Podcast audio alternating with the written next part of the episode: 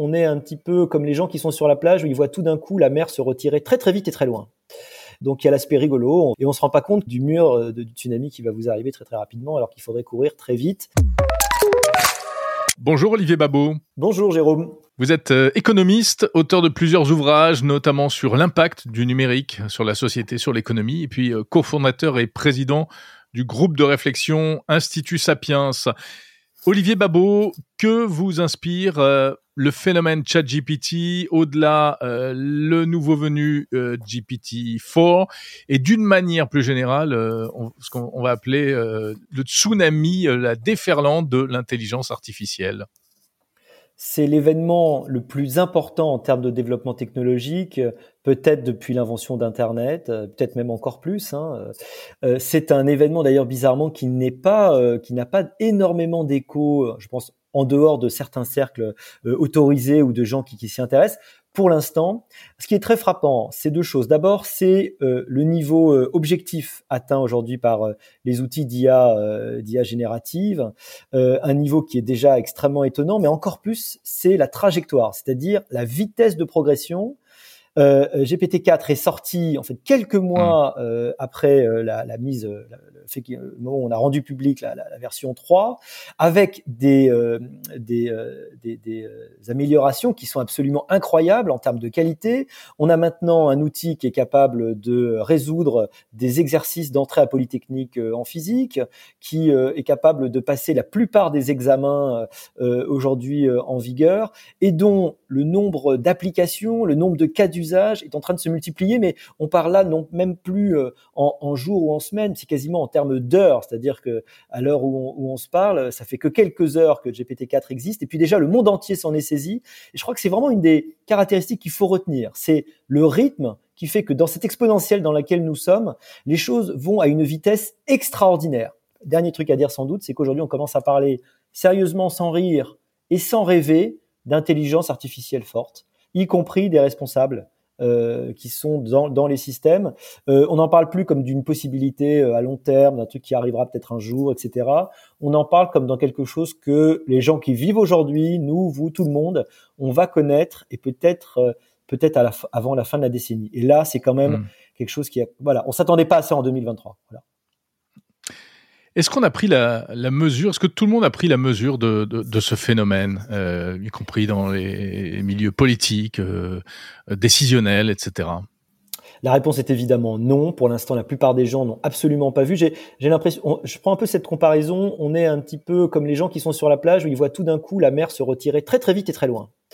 Et dans un premier temps, c'est rigolo. Donc il y a l'aspect rigolo, on va regarder, ah tout d'un coup, il y a des endroits, on peut aller là où la mer était, et on se rend pas compte que ça, c'est évidemment le prodrome hein, euh, du mur euh, de, du tsunami qui va vous arriver très très rapidement, alors qu'il faudrait courir très vite. Euh, pour le grand public, bon, c'est compréhensible, hein, c'est toujours difficile pour les gens d'être mmh. vigiles, de voir à l'avance. Pour les, les, les, les, décideurs publics, hein, c'est vraiment un petit peu plus ennuyeux. Aujourd'hui, je crois qu'ils regardent ça comme une poule regarde un couteau. Euh, ils savent que ça peut changer. Dans le meilleur des cas, ils savent que ça peut changer, mais euh, c'est très difficile de savoir quoi, de savoir à quelle vitesse. Et puis surtout, on n'a pas le début du commencement d'une solution parce que c'est euh, des, des, degrés d'importance dans les métamorphoses et surtout des rythmes imposés qui font que, en fait, une grande partie de nos institutions de formation, de transmission, même d'institutions politiques et économiques, pourraient devenir obsolètes à, très brève échéance. Mais en fait, personne n'est, personne ne peut prédire l'avenir à ce jour.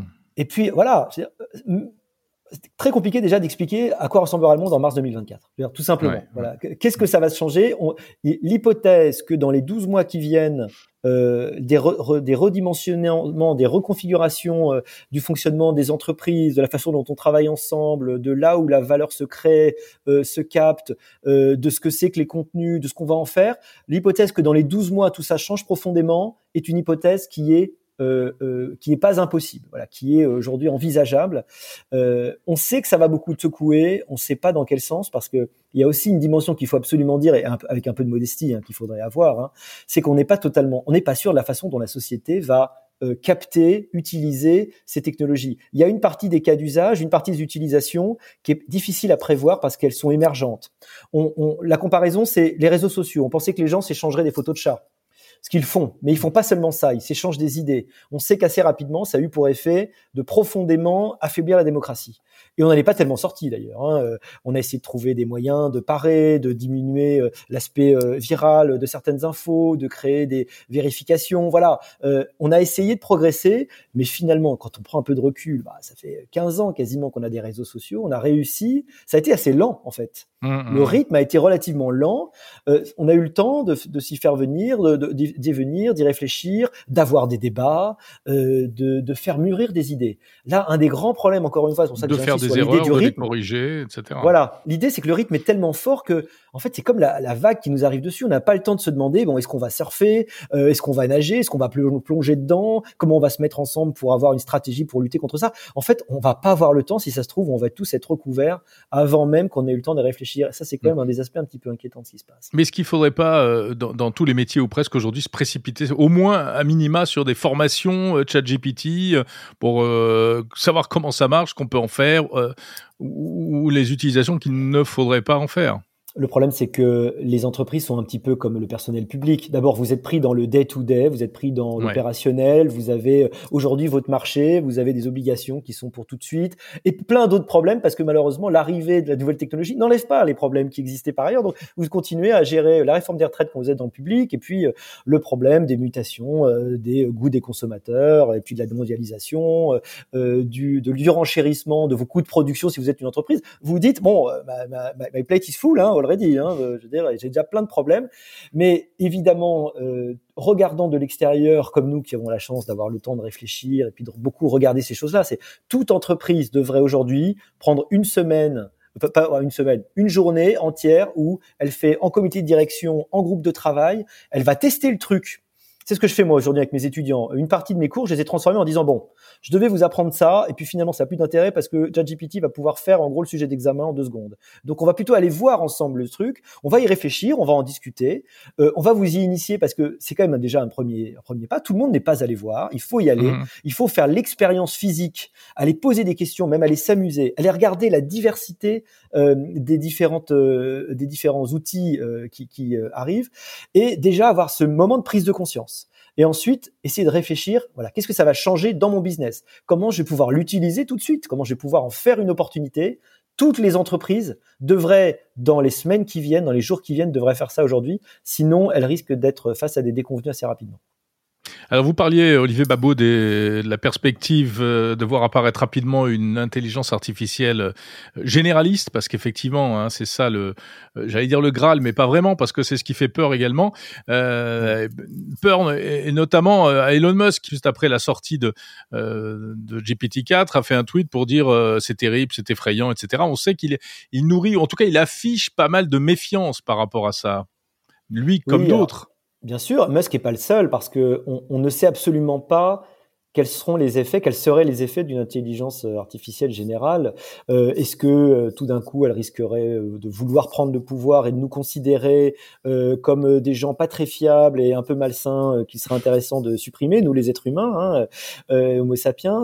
Il y a eu des choses troublantes hein, sur des formes de d'hostilité euh, de, de, de, du, du, du modèle hein, euh, de, de, l'intelligence artificielle dont on s'aperçoit que elle n'est pas d'une bienveillance absolument monolithique. Il y a des moments où elle peut s'énerver. Euh, on ne sait pas très bien. Enfin, elle est un peu ce qu'on en fait aussi. Elle est théoriquement ce qu'on en fait. Hmm. Théoriquement, si, elle n'est qu'un moyen entre nos mains, euh, effectivement, on pourra en faire énormément de choses. Le problème d'ailleurs, c'est qui va avoir euh, la légitimité pour arriver à décider de ce qu'il faut en faire. Euh, c'est un des problèmes posés d'ailleurs par l'intelligence artificielle générative. Hein. elle se veut neutre dans ses réponses, mais elle ne l'est jamais. Donc, elle a forcément un point de vue sur la vérité, sur ce qui est dissible ou pas dissible. Qui va décider de ce point de vue? Quel est le fondement démocratique? Est-ce qu'il n'y aura pas d'ailleurs des pays où il y aura d'autres IA qui vont avoir d'autres logiques? Toujours cette même idée Hein, en Chine, si vous allez, euh, si vous avez une IA locale, je suis certain que si vous lui posez des questions sur les Ouïghours, euh, sur la place Tiananmen et ce qui est passé, et puis sur le, président Xi, je suis certain qu'ils auraient des réponses euh, assez formatées, évidemment, qui ne sont pas tout à fait celles qu'on pourrait mmh. avoir ailleurs. Là, donc il y a, c'est une conjonction en fait de toutes les questions sur la gouvernance, évidemment sur la prospérité, sur celui qui va contrôler et, celui qui va aussi en capter les revenus inouïs qui vont être produits évidemment à partir de, de cet outil auquel tout le monde va avoir recours. Ouais, vous pensez pas que euh, le risque, c'est euh, le risque de mauvaise utilisation euh, de ces IA et on pense tout de suite évidemment à la désinformation, les fake news, etc. C'est pas ça le premier risque?